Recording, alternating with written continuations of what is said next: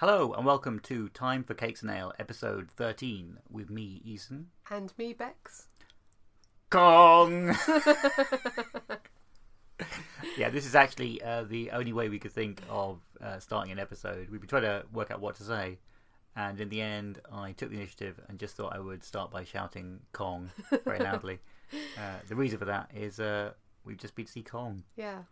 And uh, I'm guessing you enjoyed it. I enjoyed it. I enjoyed it. Although, to be fair, we've already had this conversation because we went at the same time. It would have been a bit weird if we'd been two different cinemas at the same time, come back, and then waited till now. But you would have known I liked it because I would have shouted Kong just like I did now.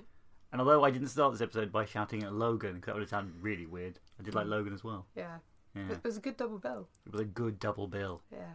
Yeah, so, uh, Kong. Kong. yes. Kong! I didn't realise before we talked about going to see this He was a giant ape. that uh, it's an entry in this monsterverse. It's weird, they haven't really talked about it, I think, that much in the publicity for it, but it is serving as the second part in the new Legendary Pictures uh, Monsterverse, which started with Godzilla in 2014. Yeah. it is a standalone film, but there are elements of it that put it in the same universe, and certainly it's part of what's going to be a sequence of Godzilla, Kong Skull Island. There's another Godzilla sequel, and then there's going to be Godzilla versus King Kong uh, at some time in the future. And they've already said they're going to make it. So even if the next one, this next Godzilla 2 movie, is terrible, uh, they're still going to make the, um, the final Godzilla versus Kong movie. Yeah. But Kong has made a pretty decent amount in the box office, hasn't it? So they must be feeling positive about it. Yeah, I think they've deliberately sold it as just a King Kong film, hmm. and they haven't pitched it as part of the MonsterVerse or whatever too much. They've just decided to make what they think is a really good King Kong movie, and I think people will be pleasantly surprised to know that it's part of a MonsterVerse. But it's nice to have a film that doesn't really need to have ten films before it for you to understand it, even though it's part of a linked universe. Yeah. It is just a really good, fun film to watch, and you can watch it in isolation, and you can leave it at that if you want. Yeah, one of the things that surprised me was how funny it was at times, and just how it got on with being a big fun action movie. It it was only what two hours long. Yeah. It just cracked on with the story. Uh, there was no hour long build up before anything happened. Didn't turn into some dragged out three hour epic. Yeah, with glimpses of Kong here and there, and then eventually you see him ten minutes before the end. Yeah. This was just lots of Kong. or the or its correct title, Kong Skull Island, because really it is about the uh, journey that a group of people make to Skull Island, which is home of Kong, but also it has lots of other elements to it as well that make, I think, the environment a lot more a character of the film than just having King Kong on its own. So, what did you make of the period setting of it? Yes, so it's set at the very, very end of the Vietnam War. And uh, let's be honest, it really hammers home the point that that's when it's set. it's like it's clearly been made by people who have a lot of affection for a lot of Vietnam War movies. It's basically shot a bit like Apocalypse Now. Lots of blazing sunsets and helicop- black helicopters and you know flying against the skies, and it just feels like a war movie but at the same time they've used that to make it kind of very gritty and very realistic and putting these characters who are all uh, military and scientists and interestingly it's military who are now no longer serving a function now the war is over and potentially looking for a purpose and also having a kind of a tricky reputation to uphold as well. It's this group of people put together to go to skull island and it really is kind of like what would happen if a group of people stumbled upon an island that was filled with giant kaiju monsters in it. Um, it doesn't have any of the pretense of being too close to the original King Kong film, and unusually, given that it's part of this new MonsterVerse, unlike the recent Godzilla movie, it's not set in the present day either. My main problem with the film was Tom Hiddleston's character. I can't remember the character's name. That's But- never a good sign. No, he was like the ex SAS or Yeah. something, and he's completely superfluous. Yeah. There was no point in him being in the story. I think he's meant to be like a tracker or some mercenary who's been hired to uh, guide this group of people through uh, Skull Island. But beyond that description, he doesn't really serve a purpose, which is odd because he's clearly lined up as the as the lead hero. Yeah. Um, And he, he was he was kind of surrounded by better actors throughout the entire film. doesn't take much. Uh, yeah, I just felt you could have you could have written him out and just I don't know turned Brie Larson's character Yeah. into a photographer slash adventurer. Yeah. And just could have it, it would have been the same. it would have been the same. It would have had one less character in it, and it would have given a bit more weight to a much better character in the film. Hmm. Um, I think certainly to have had a situation where a King Kong film had a female lead who wasn't playing the Fay Wray kind of character who is Hmm. designed as the love interest of, of King Kong in some way. That would have been kind of interesting to have just the leader of the mission being Brie Larson's character would have been kind of cool. Yeah, because they're supposed to effectively be a civilian Hmm. and ultimately on the side of the civilians, because you've got a, a kind of triangle of power within the people who have gone. Because you've got uh, the military, you've got the people who are at Monarch, and then you've got the other people, the other civilians who are there, who are neither military nor Monarch, but just happen to have come along for various reasons. And it just felt like they needed to have a lead and they thought, well, who's popular at the moment? Oh, we'll write a character for Tom Hiddleston or something. It just didn't feel like his character served any purpose in the story. But aside from that, I think that's the one minor quibble with it. Yeah. overall, I think it's a really good sci-fi action film. It's very it's very economical with its time and with its content. It gets straight to the point, like you said, and it's actually just a lot of fun. Yeah. We're not going to give away too much of the plot or anything. Um, as you can kind of guess, it's a lot of people going to Skull Island. Um, what happens there is absolutely bonkers. Yeah. It looks really cool. It's really fun to watch. It's very funny. Um, it's very entertaining, and it's much better than I think the 2014 Godzilla movie. And then after that, we went straight back in to see Logan, uh, Mm. which is the best X Men film I've seen in so long. I, I, I genuinely left the cinema thinking that has almost erased the bad memories of all of the most recent X Men films Yeah. that I've seen, which have been just increasingly poor. I liked setting it a little bit in the future. Yeah. I liked the way they basically said, right, we're we're going to make an old western type film here, but about superheroes in the future. But it's basically a western. Hmm. And a couple of times they maybe hammered the point home a bit too much. But by and large, by deciding to go down that route and not getting tangled up in all of the kind of wider X Men universe, plotting things for the future, they were just able to make a really good movie and a really incredibly violent movie as well. It was like, was it a 15 or an 18? It was 15, Yeah. which I couldn't believe. Just from the opening scene alone, I thought, it, was this an 18? Because I didn't remember it being an 18 mm. going in. But not that long ago, the opening scene alone would have made something an 18. It's actually quite shocking when you watch 15 rated films from only 10, 15 years ago, and then you watch this and you think, my god, this is a 15 now. Hmm. I mean, a lot of people were getting stabbed in the head a lot of times. The thing is, it was very much a proper Wolverine film. yeah. It's the first time they've ever managed to capture crazy Wolverine antics on hmm. screen. And I think they've got around that by, like you said, not including it as part of the very brawling current X Men con- uh, continuity that I don't really follow these days anyway. No. It's set, it's set like you said in the future, and without anything that ties it down. So it can do its own thing. It can be a movie about Wolverine. You know, he's the reason why people I think like the X Men movies sometimes. You can keep changing all the other characters by flipping back and forwards in time, but Wolverine's like the one constant which they can put into a movie and know it's going to get bums on seats. I Yeah. think, and this time he's really allowed to be the Wolverine that I think people want. And so many of the recent films have been the Muppet Babies X Men rather than the X Men from the continuity that originally began in the film forms. What was it, about 2000? 2000 ages ago, yeah. Um, it was actually also really nice just to have Patrick Stewart as uh, Professor X in the film. Yeah. Um, no offense to James McAvoy, but please, come on. The thing is, I think by not having a um, massive ensemble, yeah. the characters who are in it get a bit of time to actually show how good they are, and they all play off each other very well. I think there's really good stuff from obviously Hugh Jackman, Patrick Stewart, uh, Stephen Merchant's very good in it. I never thought I'd say this, but even uh, Richard E. Grant is very good in this movie. I even, and it's one of the things I didn't even know he was going to be in it, and he turns up and he does his role as the kind of sinister research scientist running a secret set of experiments quite well. And the other character who's a big standout is uh, the young girl who plays X twenty three. Yeah, so Dafne Keen, her name is. Hmm. I'm not sure how old the actress is, how much older she is than the character that she was Hmm. playing, but she's fantastic. Yeah.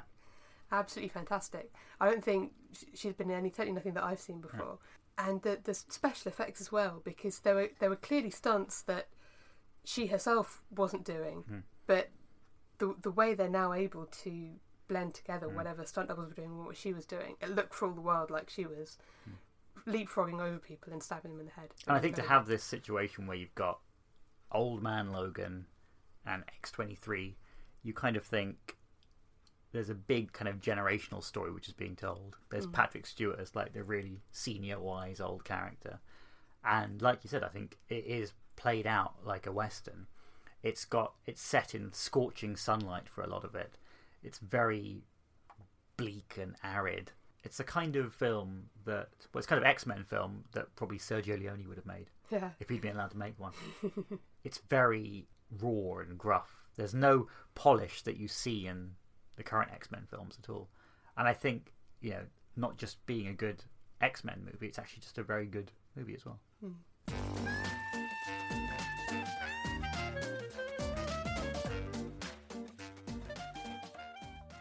Yeah, so switching tack a little bit, the main topic that we wanted to kind of talk about today was another character that is part of a much, much bigger universe. But I suppose, unlike Logan in the X Men, this character has been on the periphery of a much larger universe, and it's uh, John Constantine.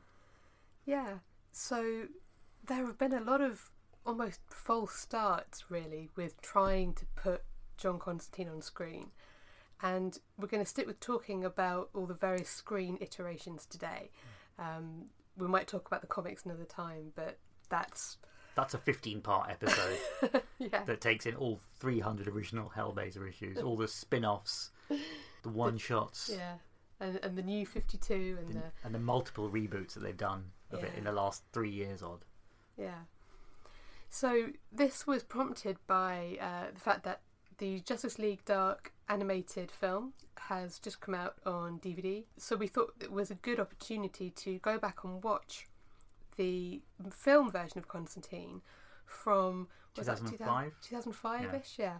Um, starring Keanu Reeves, which is much lamented, I think, in the circles of fans of the comics, and which neither of us have seen in a really long time. But to go back and take another look at that, while also having a think about all the stuff that's going on in TV, because there was the show on NBC that got cancelled, and then he turned up in the CW universe. Now there's going to be this uh, CW animated series. Could that go somewhere?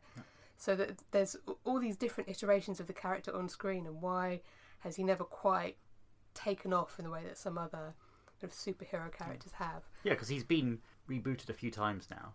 We're in an era where you're having another generation of Spider Man, there's Batman's all over the place, Superman iterations everywhere. And this is one character who's been around a very long time, actually, who has quite a rich uh, backstory, but one which is kind of quite ripe potentially for lots of stories that can be told, either on TV or in film. Yeah.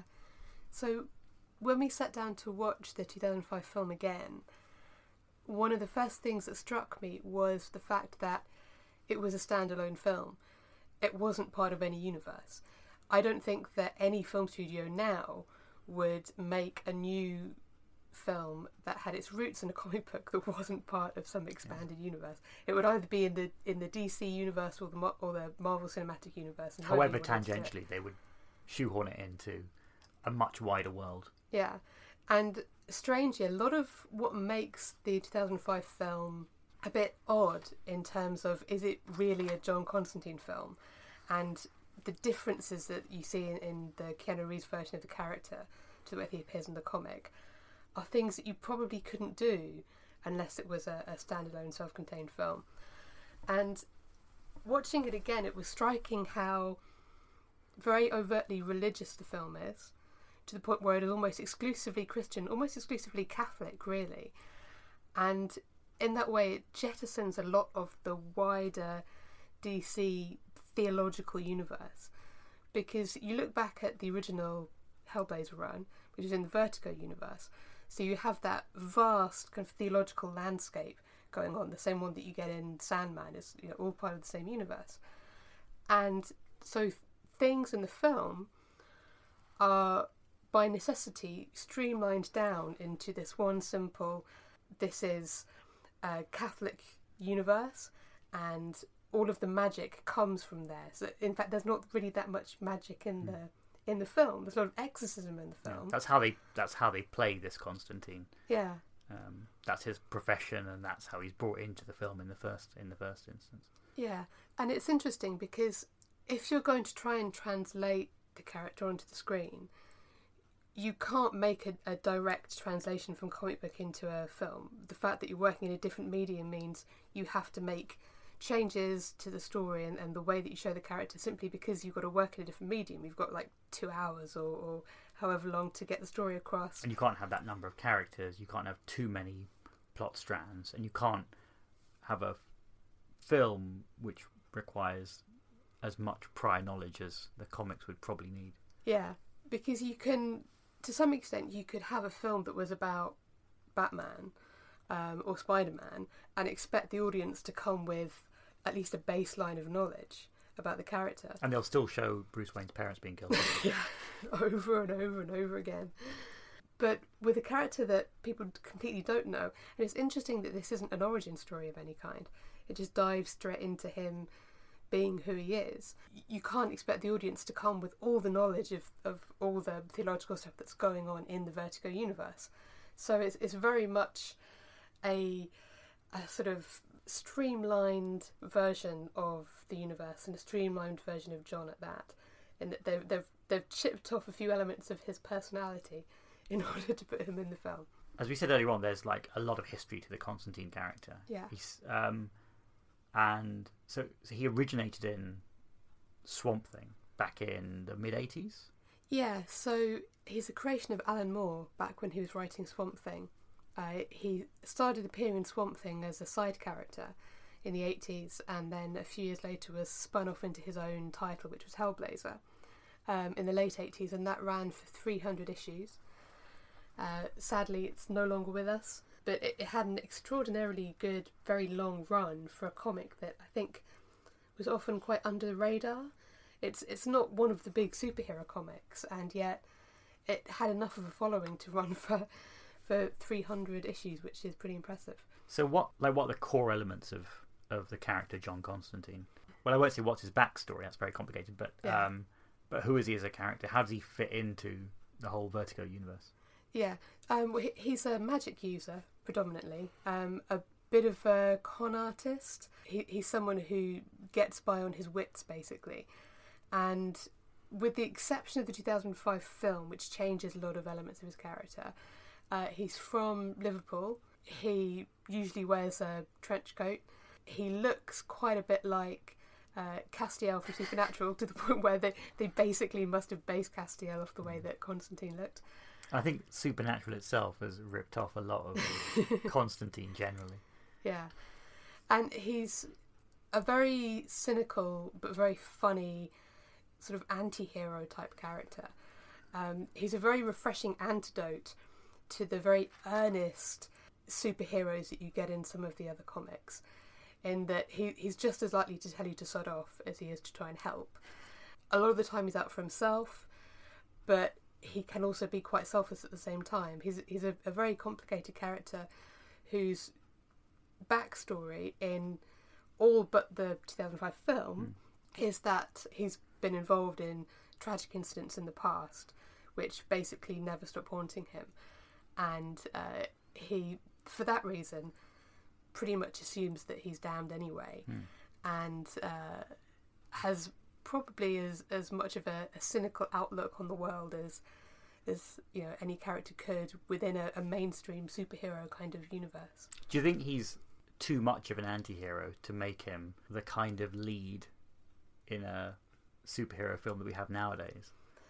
You know, is he kind of too is he too complex almost, or is he just too much of a bastard to be the lead, like like somebody who who people can warm to? I mean, surely that's half the fun of this character. He has a very dismissive attitude of authority. He doesn't really care about much. He gets drawn into these situations. He doesn't really like being drawn into these situations, and his motives are often quite uh, shaky as well. Yeah.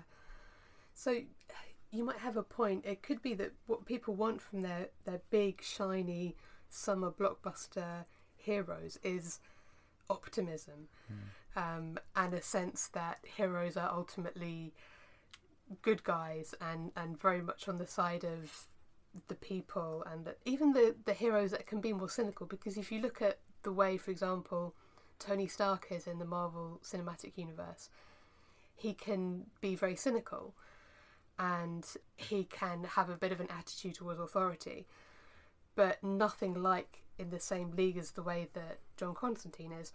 And ultimately, his you know Tony Stark's better nature, he's he's becoming a better person hmm. as the story goes on, and he, he if if he was a bit more of a bastard, maybe it would never have taken off. Maybe maybe those Iron Man films wouldn't have been as hmm. successful, and and we wouldn't have the MCU as we know it. Do you think, again, going back to this idea that you know these superhero films being churned out at the moment, and actually loads of comic properties are being mined to come up with new TV shows and films?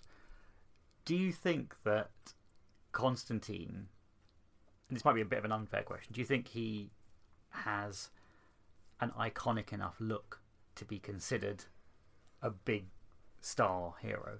You know, he's a dude in a scruffy shirt with a tie, with a trench coat. He smokes. He's he's not like the big superhero in a cape and doing good all the time. He just looks like an everyman who's had a few too many. Yeah, he he- he looks like someone who's halfway home from the pub most of the time. And actually, the smoking thing is interesting because the smoking is as much a part of his look and his I don't want to say costume, it's not a costume, but but the iconic way that he looks. And in superhero films now, you can stab 20 people in the head, but you can't smoke. yeah. So it is a problem, and it was a problem that when they did their NBC series, mm. they skirted around the issue. You could see in some shots that he was smoking or had been smoking, but you don't really see him smoking that much because you're not really supposed to anymore. But it's still okay for lots of people to get killed in the course of these Of episodes. You know, claws through the head, fine, repeatedly. It's only a 15. Um, Yeah. Put someone smoking, probably be an 18 these days. Yeah. But it's, it's something that you can't remove from the character because one of the things about John is that he, he never really learns. He he isn't going to change to the point where this isn't really a spoiler because it, it's it, in film terms it's quite early on and it was in one of the very early runs of the comic as well is that he actually develops lung cancer as a result of smoking and only avoids death through slightly nefarious means. So it but even after that he carries on smoking anyway because that's who he is. He isn't going to stop being that way um, just because something horrific almost happened to him. So that's that would be problematic whenever you try and put him on screen today. So, right, the big film was the 2005 Constantine from, uh, what's his face? Francis Lawrence, who did the Hunger Games movies later on, Yes. things like that. yeah I Am Legend. So, what's your overall feeling about the take on John Constantine that they put in that in that movie? So there are superficial problems that I have with it, and then there's a big problem that I have with it. The, the super- But they're all problems. they're all problems. The fact that they make him American is presumably a, was a commercial necessity at the time. They decided that they wanted to have Keanu Reeves in it, or some big American film star to do it. Um, I think today there are a lot of very famous, very popular British actors that if you if they were in the same position now developing a film, they'd probably just go out and hire one of them and say, well, we're going to keep him English. Doesn't matter. You know, which of them can do a good Liverpool accent? We'll go with them. Uh, but at the time, obviously, for whatever reason, uh, they decided we're going to go with an American Constantine. It's got black hair. It doesn't really look like Constantine. To an extent, these are all superficial things. It does feel odd when you're watching the film to hear him speak with an American accent, but then you realise, for most of the world, watching it dubbed, they wouldn't be hearing someone with an English accent anyway. In fact, they Um, could have dubbed it when they released it over here they could have done. with a Liverpool accent. He could have done. Um, the, the fact that he looks different, I mean, it's it's something that is probably only going to bother fans. And mm. at the time they released that film, most people probably wouldn't have had a clue who the character was. So you can make those changes in a way that would upset a lot more people if you made drastic changes to, I don't know, Bruce Wayne and suddenly made him an English billionaire or something like that. Richard Branson. My biggest problem was the change to his backstory. Now, most superheroes have something in their backstory that has made them who they are. And no matter how many iterations of that you get, that element of their backstory remains the same. So, the murder of Bruce Wayne's parents, or, um, you know, Krypton being destroyed and Superman being completely, you know, on, on his own, or Uncle Ben uh, getting killed. I think in the rice one. I was like, we're, we're really at my long grain rice. Spider Man, that one. I, I was, That one. So I was I zoned out for a second, and all of a sudden I heard Uncle Ben. I was very confused. Is it just because you're hungry? Could be. And for John Constantine, it, it's basically the, the, this some of the series of horrendous events that happened when he was younger, particularly the events that happened in Newcastle um, within the comics, which, if you wanted to make him American, you could simply transplant Newcastle for an American city and have had the same events happen. The event in Chicago. Yeah, the, the Chicago incident. But instead, and this is partly in, in keeping with the kind of theological themes of the film, they removed that completely from his backstory and instead changed his backstory so that he's he's someone who's very troubled when he was younger and attempted to commit suicide. For me, that's like saying, "Oh, we're going to do a version of Bruce Wayne now, but his parents didn't get, get killed outside the opera. Instead, they died by accident on a skiing holiday or something like that. It, it doesn't make any sense. Hmm. It would be a version of Bruce Wayne, but it wouldn't be Bruce Wayne. Hmm. And It's the like it's the pivotal event which makes them who they are, yeah, and so you can't remove it or change it without fundamentally altering the series of events that would follow on, and therefore it's hard to work out how the character you see now is the one that stems from that one incident. yeah, particularly also because a lot of the supporting cast in the Hellblazer comics, um, many of whom appear in the NBC show, were also there when it happened. And so, you know, th- this incident permeates through all of their futures and in a way permanently binds them all together. Changing that, I just, it, it, it meant that it wasn't really him. I thought it was a version of him. So, what bits of the comic or specific runs did they use when they were putting together the Constantine movie? The main one, I guess, is the Dangerous Habit storyline from the comic, uh, which is the storyline where he gets lung cancer from smoking. That's used throughout the film. That, that basically he, at the beginning, he knows he's dying, and because of the way they've changed the backstory, basically he thinks that he he's damned because he tried to kill himself. Whereas in, in the story, it's basically because uh, he's pissed off half of heaven and half of hell as well, to be honest. So he's he's pretty certain what's going to happen to him when he dies. But in the film, it it seems to be used much more as a plot device to essentially make the character aware that his time is short and to, to kind of bring into a sharper focus this problem that he has, which is that he knows that he's going to go to hell. In the comics, it's been a few years since I last read Dangerous Habits, but the things that always stuck with me the most from the comics were actually the more mundane things. The way he sits and talks with some of the other patients who are being treated in the hospital, things like that. These these ordinary everyday things that are nothing to do with magic or superheroes or villains or anything like that. Those were the moments that I remember the most vividly from the comics. Plus the the cool ending that they kept kind of half kept for the film. Um, Yeah, yeah, we shouldn't spoil that, but uh, yeah. Um, that's the main one. But again, because of the way they changed it, it lost a lot of its heart. so who did the Dangerous Habits run? That was Garth Ennis. Um, I think that was just after he took over from Jamie Delano. Uh, Jamie Delano does the very early run, um, where you find out loads more about his backstory. And that was like the the opening of Hellblazer as a separate entity from the Swamp Thing. Yeah, company. yeah. Um, and then Garth Ennis um, has the longest run on the on the comic of anyone, I think.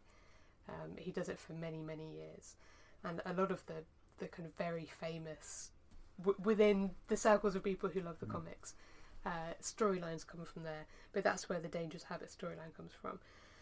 And I think that there were signs in the film that the people making it had read a lot of the comics or had or certainly had gone back to some of the comics for their inspiration because as well as some of the plot lines from Dangerous Habits that they put in the film there's even some of the visuals where the visuals on screen resemble some of the frames from the actual issues of the comic um, the, the one that struck me I remember when I actually saw it in the cinema was um, the one of Lucifer coming down feet first and he's, you see his feet kind of descending into the frame and it reminded me of an image straight out of that issue of the comic so they, they were trying, but they were obviously doing something very different. They had just they had decided to take the character and, and the universe in a very specific direction in order to make the film they were making.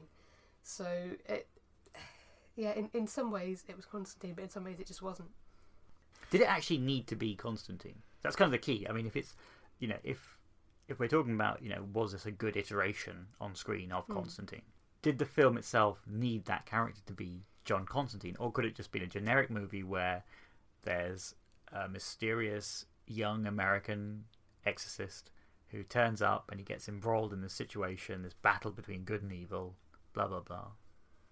Yeah, you could have done because it wasn't tied to any other films within a, a shared universe. It you could have just changed the name and just had someone who was an exorcist hmm. because that's what he does most of the hmm. time.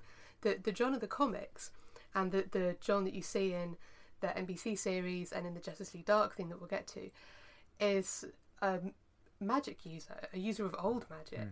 But in the film, most of the supernatural stuff you see is very specifically religious. Hmm. And he occasionally uses magical artifacts, but you never really see him performing that much magic, with the exception of that bit where he uses the cat to transport. to go into to- hell and Yeah. yeah. So other than that, it you, it didn't really need to be him, particularly as they didn't really use much of the supporting cast. They put Chaz in the film, but come on, that wasn't Chaz. I, I don't know why they decided to make him a sort of younger apprentice type figure, other than maybe to have a character whose stuff could be explained to, Yeah. so that you can explain it to the audience. So in the in the comics, how does Chaz work? He's a lot older in the comics, and he's more he's more a contemporary of, of in terms of age of you know John Constantine. He's Yeah. a taxi driver. Yeah, he's a taxi yeah. driver in London, um, and he's he's basically John's only friend continuously throughout the Hmm. and run he's confidant in a lot of it as well. Yeah, Yeah. yeah. So it, it felt really off to say, oh, he's Chaz, he's a taxi driver. Oh, but also he's much younger and he's his apprentice. And he's Shia fact- LaBeouf. Oh God, yeah. It's terrible. That wouldn't happen these days. No. That wouldn't. That's pretty straight after Even Stevens. The weird thing was that I only noticed on this rewatch is that he disappears for the middle half of the film. He, you last see him uh, like shouting after John in the rain, and he says, "John, it's raining," which is the most superfluous thing you can say to someone walking in the rain. Classic LaBeouf. and then you don't see him for like half an hour.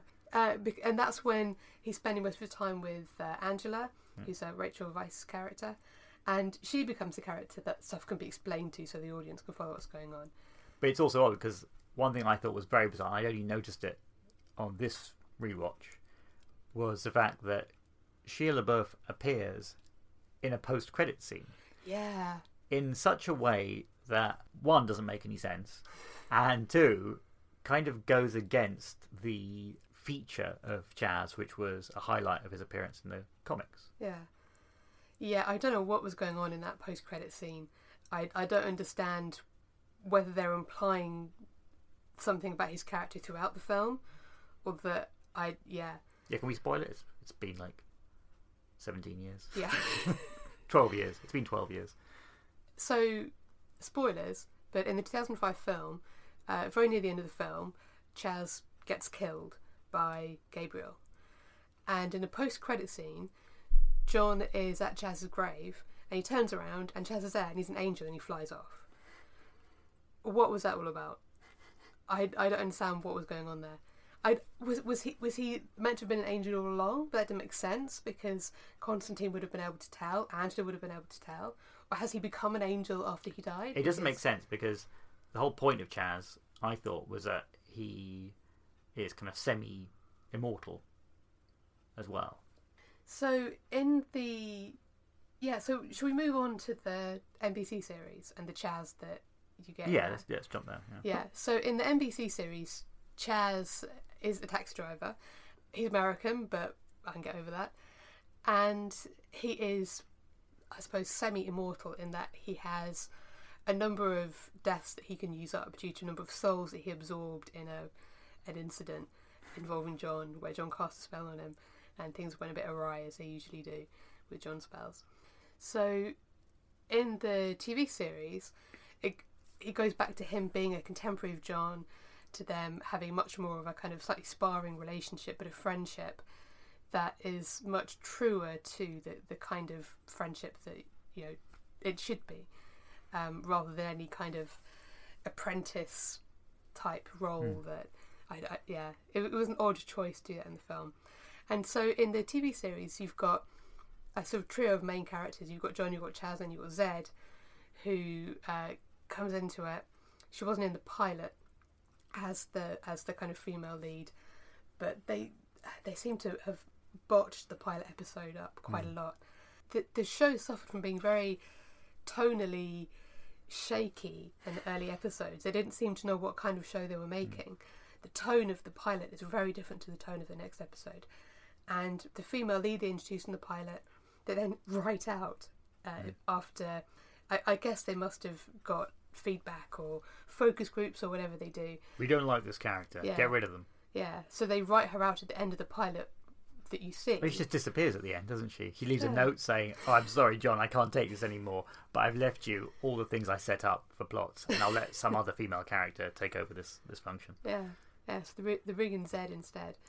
So th- the show is really the three of them. It's not all three of them in all episodes. Sometimes it's just John and one or the other of them tagging along uh, to investigate whatever um, nefarious thing has popped up on the map this week. Which is linked to this rising. I was going to say rising damp. the rising darkness. The rising darkness, that's the Yeah. one. Yeah. See, you've got an overarching plot of this this pending doom that's coming, this rising darkness, and then you've very much got monster of the week. So it's set up in a very familiar way, but I, I don't know if ultimately it just suffered from those early episodes being so different. That second episode, uh, which I think was the one in the mining town, that felt like it could have been straight out of season three of Supernatural.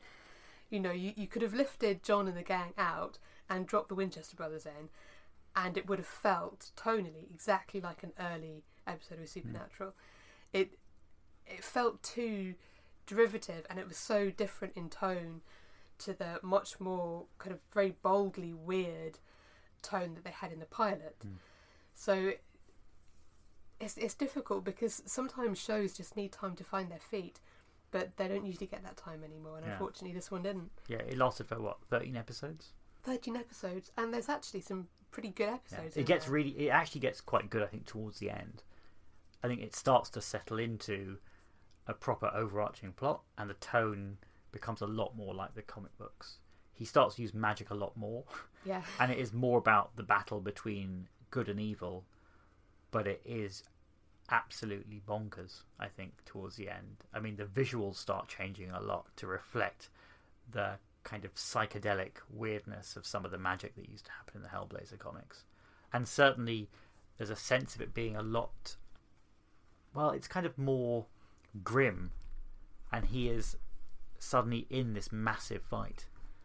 I think it becomes, you know, a very different beast towards the end, and it's kind of a bit of a shame that it wasn't given an either a longer first season, so maybe Mm. twenty episodes instead, or just another season. Like they've wasted the first three or four episodes trying different types of episode to see which one might work. Yeah, and the, the first one that really starts to work is, I think, the Feast of Friends episode, which is pretty much lifted straight from the comic, um, which is the one with the Hunger Demon and his friend Gary, who turns up, which has an incredibly bleak ending um, in keeping with the comics.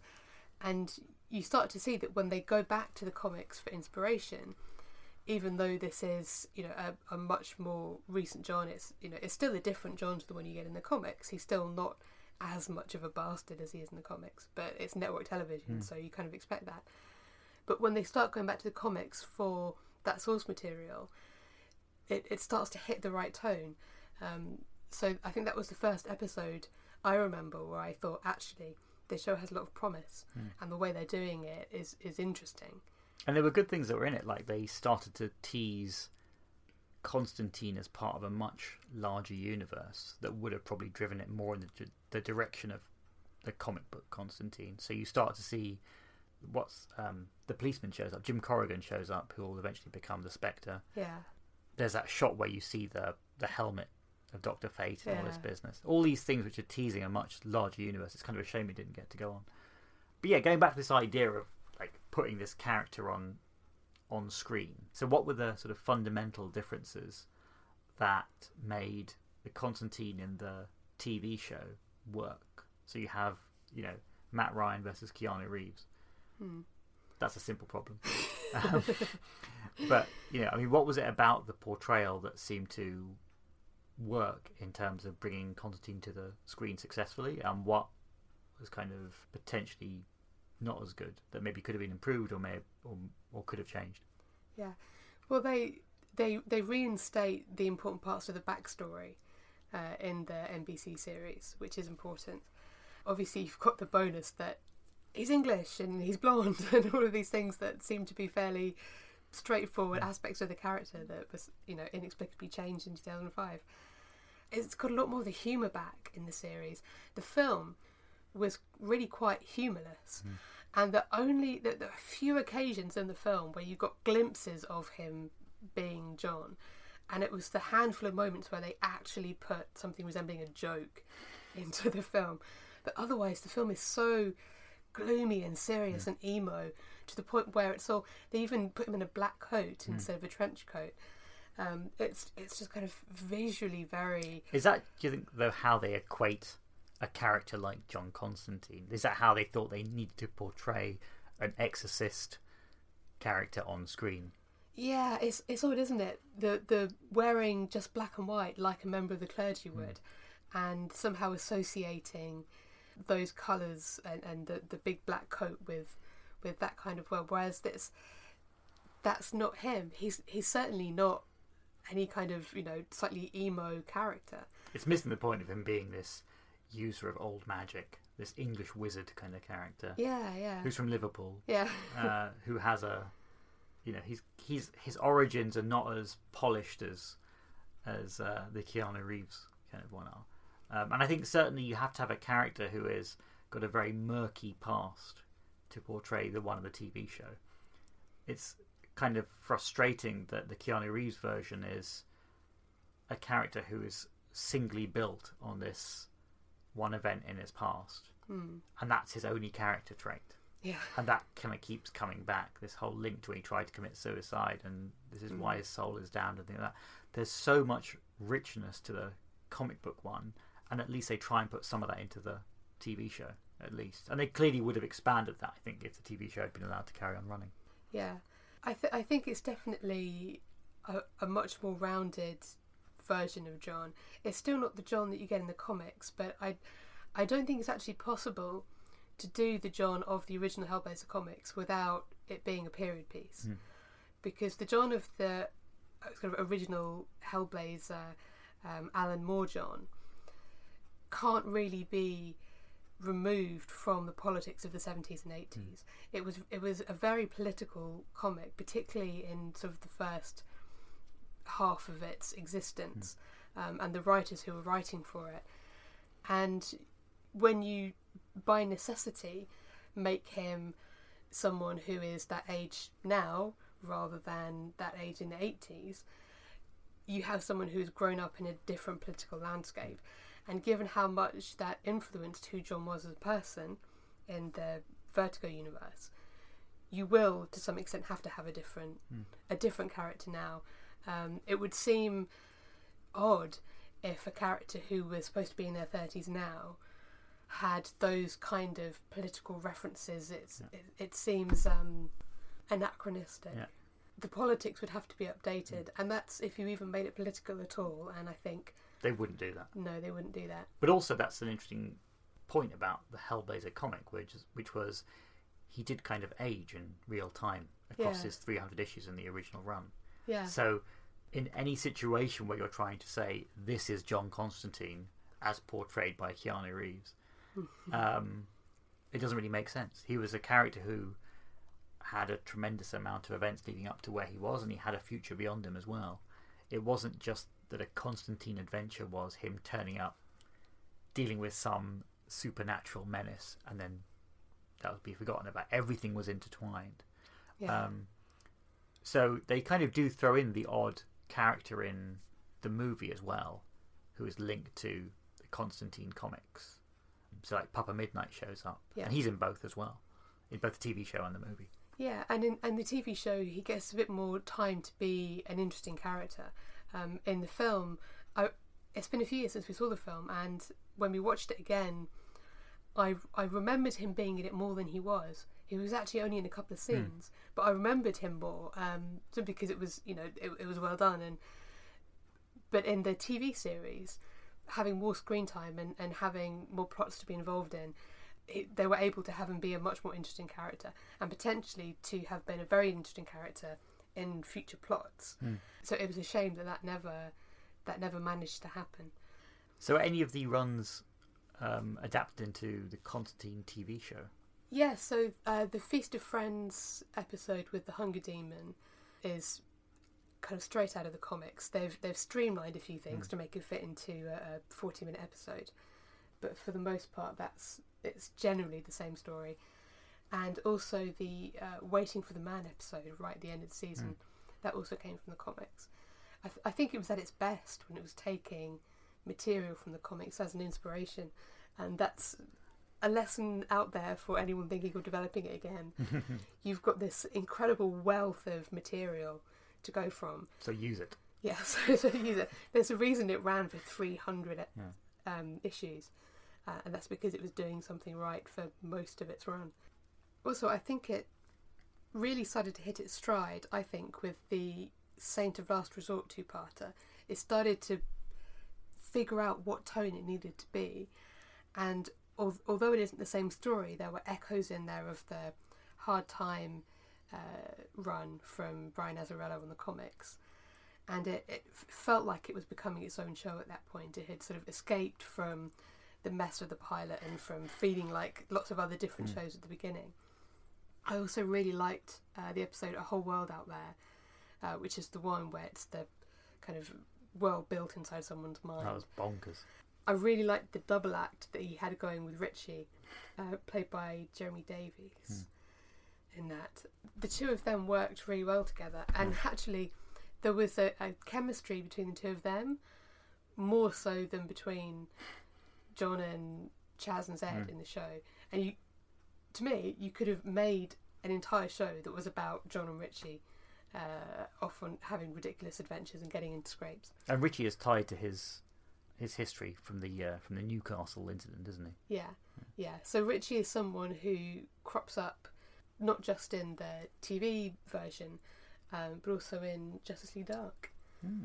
Very smooth transition there. Mm. Yeah, so obviously the reason why we started thinking about the character of John Constantine was because DC have just released a new animated movie, Justice League Dark, which is um, the latest in their ongoing series of um, quite cool animated films with varying success. This one is uh, the first featuring a lot of these characters, so it obviously has the main Justice League in it, uh, kind of framing the whole plot. So Batman is the main Justice League character in it, but primarily this film brings into that universe John Constantine, Zatanna, Deadman, Swamp Thing, Jason Blood, a couple of other characters, um, Felix Faust, some of the ones from the comics, etc. Um, it is kind of built on the mythology, I think, of the Justice League Dark DC comic as well. But primarily, all of these characters did originally turn up in the original Hellblazer run, or like spin offs of it. Yeah, so it's interesting because although the animated universe is kind of its own universe that, that isn't anything to do with any of the shows that have been on TV or anything like that, it's it's odd that you've then got Matt Ryan voicing John, and also uh, Jeremy Davies vo- voicing Richie Hmm. again in, in the animated series. But it is very much its own continuity, and it's based loosely on the Justice League Dark comic that was part of the New Fifty Two comics from a few years back, which is now, I think, to a large extent, been washed away by all this rebirth stuff. But while it was around, it was Justice League Dark, and the idea is that you had a team of people who were magic users or, or steeped in the supernatural in some way, who were able to fight supernatural enemies in a way that the regular Justice League could not. And in some ways, this is it, in the animated film that they've brought out. It, it's kind of showing a lot of them kind of being brought together, and some of them already know each other. John and Zatanna have already got a big backstory together, uh, but they're sort of being brought together by Batman essentially to fight this supernatural threat that is coming. Um, and it was really entertaining. Yeah, it, it was. It was funny. Got some good jokes in there. Um, I love the fact that when you first meet John in the film, the first thing he says is bollocks. and what he's doing is uh, trying to cheat a bunch of demons playing cards. And you think, yeah, that's John. Yeah, it's very much I think in keeping with the with the comic book character insofar as the adaptations that have been done so far. Um, I think it shows that Matt Ryan was actually a what is actually a very good John Constantine, but he needs a material that fits more with the mythology of the Hellblazer run to really bring him to the fore and make him a, like a really really good John Constantine. Yeah, and being part of the animated movie universe, it does assume that people are going to come to it with a certain amount of knowledge about the comics. Not an overwhelming amount, but enough to not be fazed if characters like Merlin crop up. Hmm. And, and people like that, and, you, and even if you don't know the whole history of how he fits into all the DC stuff, you think, oh yeah, fine. Whereas if you made a, a big Hollywood film, you wouldn't do stuff like that because your audiences, most of whom wouldn't necessarily know anything about the comics, would hmm. just be all, what? Why? What, why? Why are you suddenly giving me a flashback to this um, Jason Blood character's history? Hmm. Why is this relevant in someone else's film? You know, but, but in in the animated films, you can do that because it, it feels much more like a comic in the way that you do it, mm. and you would do that in a comic, so you can do that in the film. You wouldn't really be able to do that in a TV series either. Mm. So it's it's it's a, it's oh, it shows how differently you can use the character mm. in a different medium. Do you think that the Constantine who appeared, well, the live action one who appeared in Arrow was better than the live action one in the TV show? Hmm. So, I suppose starting from the assumption that it's the same John Constantine. John Constantine, uh, which isn't necessarily the case because the Matt Ryan John Constantine in the animated film isn't the same one yeah. as the one from NBC. But assuming that it is, then it it was very different seeing him crop up as a kind of guest starring Yeah. role. So that was what in series four, series three. Series four because it was the Damien Darhk. Oh, yeah, an otherwise terrible series of Arrow. Yeah. Um, but there's this plot line involving Sara Lance, who's just been reanimated by the Lazarus Pit, Hmm. and Oliver Queen gets in touch with his old friend John Constantine to kind of deal with some of the magic aspects of the story. Uh, and this was after the Constantine series had been cancelled for a while, and there was no word on whether it would be picked up or whether the character would ever reappear again. But Matt Ryan was asked to come back and guest in this episode of Arrow as John Constantine. Yes, there was a big sort of fan movement to try and get the show picked up by the CW because the CW have so many DC shows running. And so what they did was to, to bring the character into this one episode of Arrow. I don't know what they were planning to do with Sara coming back without bringing his character in, or if they were going to deal with the whole aftermath of the Lazarus Pit differently. But it's it's an interesting way to bring him in as a guest star, and it, it felt very different because when you're when you're sort of a guest star, you can you can write a character, you know, a few jokes, a few good lines, and they can they're, they're much more of a, a distilled version of themselves because someone watching Arrow might have never seen the NBC show, might have no clue who hmm. the character is. So you're you're condensing their nature down so um, compactly into the few lines that they have and the few appearances that they have that you don't necessarily get to explore the character in as full a way as you could when you've got 13 episodes or however long of of a show when you can just talk about you know see that character develop and see their backstory and everything like that. So it, it felt like um, it felt like Constantine had been put on the stove and boiled down into Essence. yeah essence of Constantine.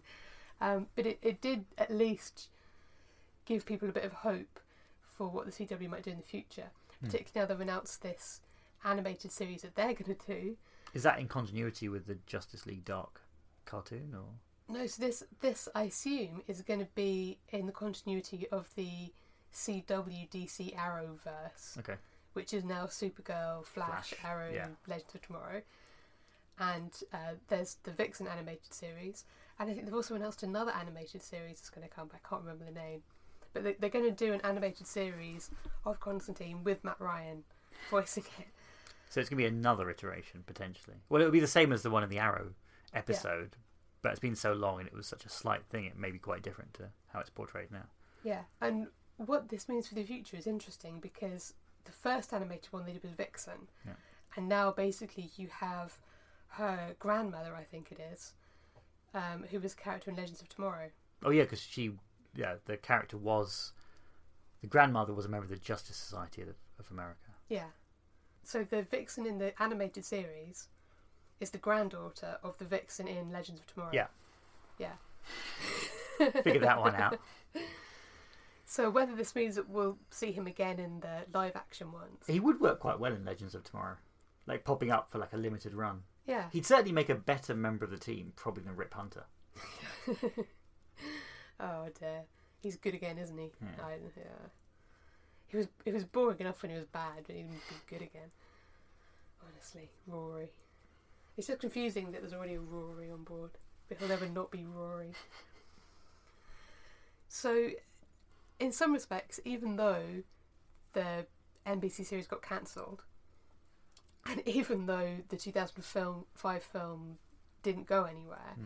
and didn't produce any sequels, actually, th- the future is not necessarily bright, Hmm. but at least there for the character in, in in terms of what they might do with it. Yeah. Because obviously, it would be interesting if these animated films continue to use the Justice League Dark characters. Hmm. Do you think there will be now more Justice League Dark animated things, or Yeah, I mean, if if it sells well, because I thought at one point there was a rumor that they were going to make a live action version, wasn't there?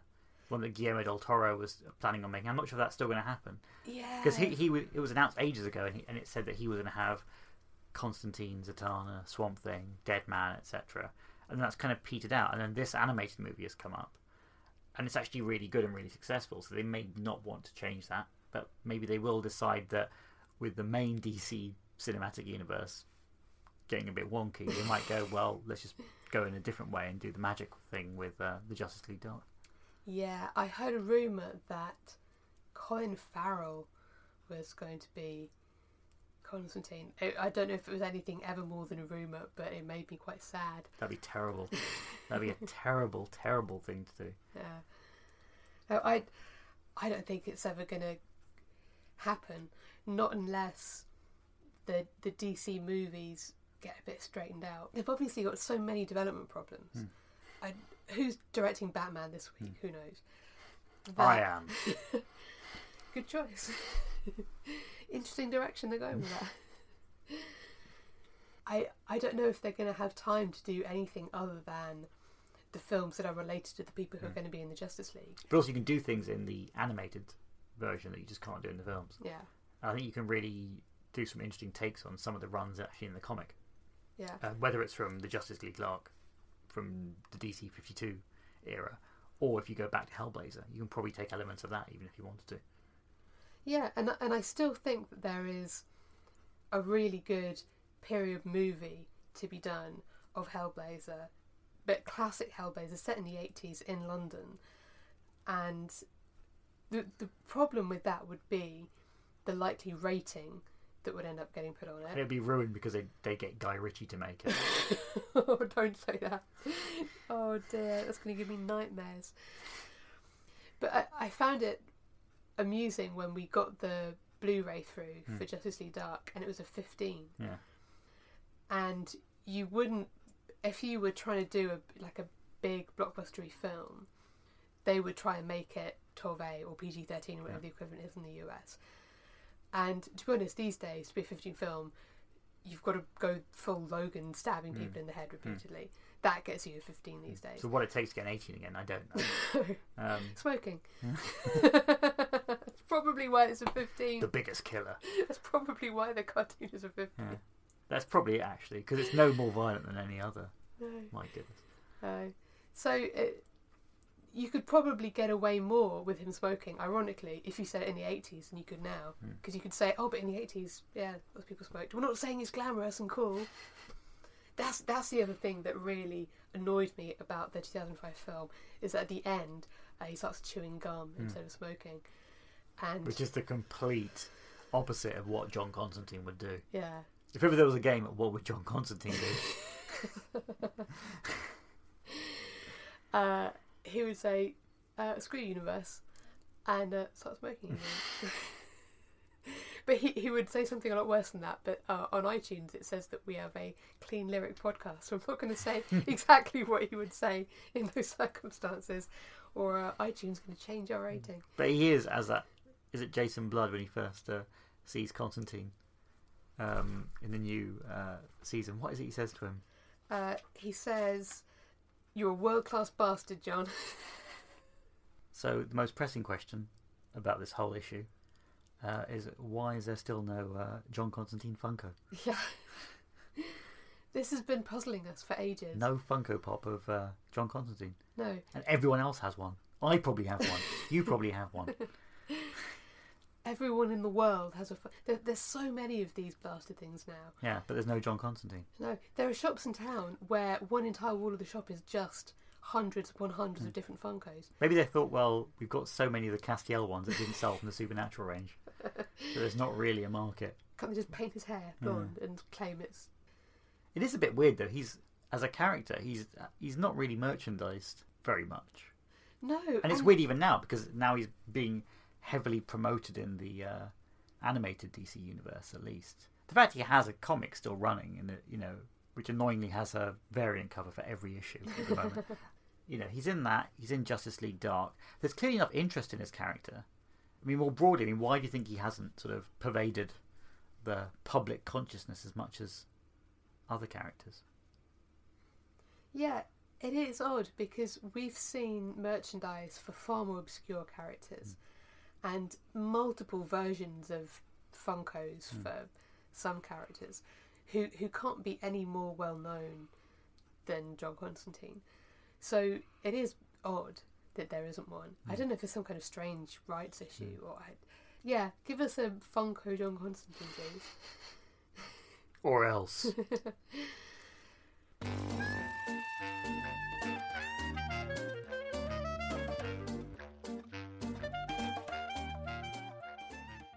That's been our kind of ramble about the character of John Constantine as he's appeared outside of the comic books and on screen in various forms.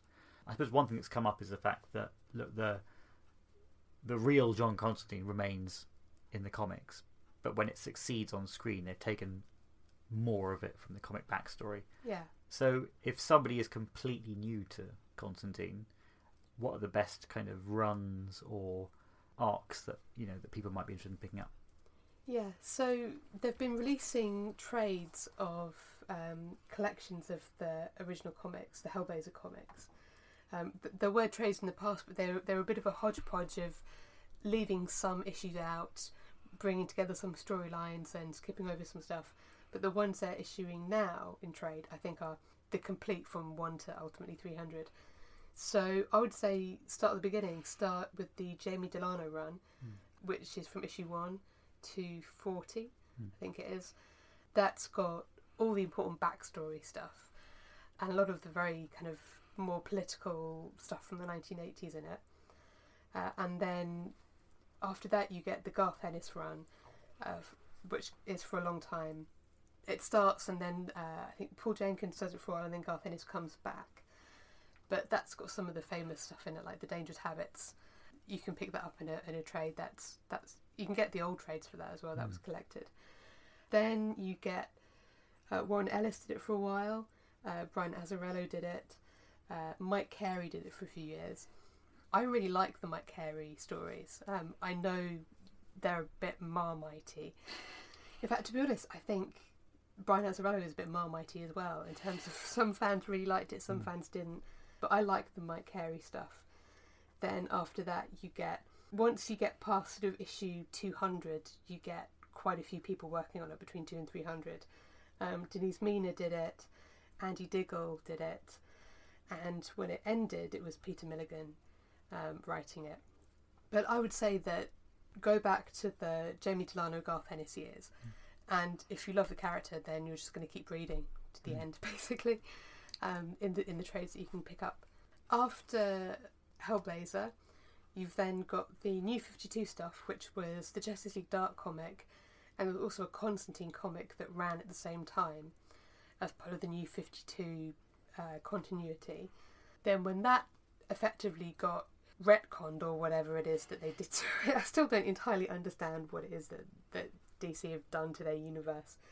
But you you then got one that was called Constantine the Hellblazer, uh, which didn't run for very long. And what you now have is a comic called The Hellblazer, which is still part of the main DC continuity. So it's not as adult hmm. as the Vertigo comics were, because the Vertigo universe was intended to be A grown up adult one. Yeah. yeah, it, it was where you could put material that you wouldn't put in a mainstream DC comic. But he is now very much brought back into the fold of the main DC continuity. So he crops up in other people's comics in the main DC storyline. I mean, he always kind of did that to an extent, but a lot more now that it's his own comic is, is hmm. within that continuity. But if you want to get the original Constantine, the one that kind of sparked all this off, then go back to the Vertigo ones. Or maybe they'll just stop it all now and uh, just pretend it didn't happen and just carry on with Vertigo Hellblazer 301. Yeah, That will be fine. let's just, just yeah, let's just pretend that it's all fine.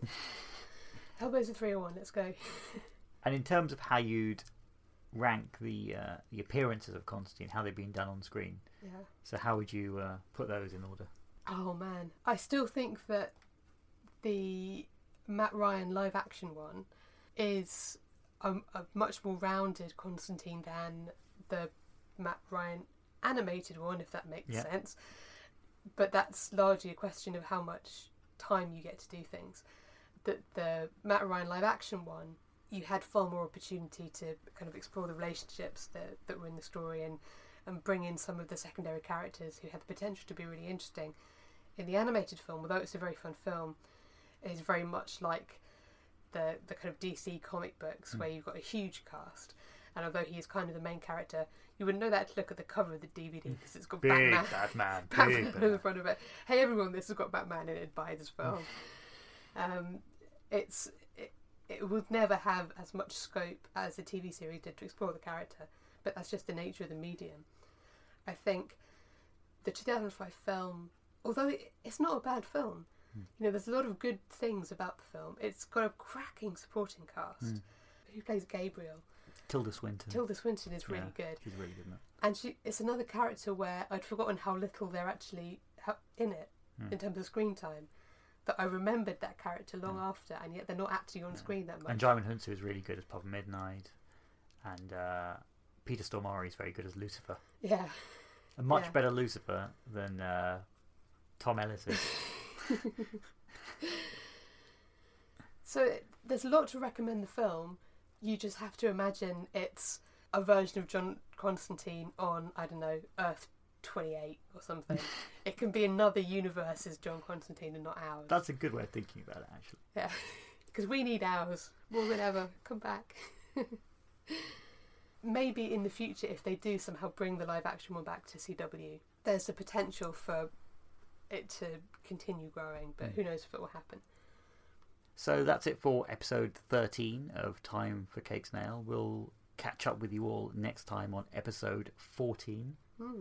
But yeah, in the meantime, do find us on Facebook. We have a Facebook page there. You can like us and you can get in touch. We'll kind of post updates on when things are happening. You can also uh, follow us on Twitter at TFCAA. Um, and you can also visit our webpage, timeforcakesnail.com, where we'll not only post about the podcast, but also occasionally put up blog posts that relate to uh, what we're up to. So that's it. We'll see you next time. Goodbye. Goodbye.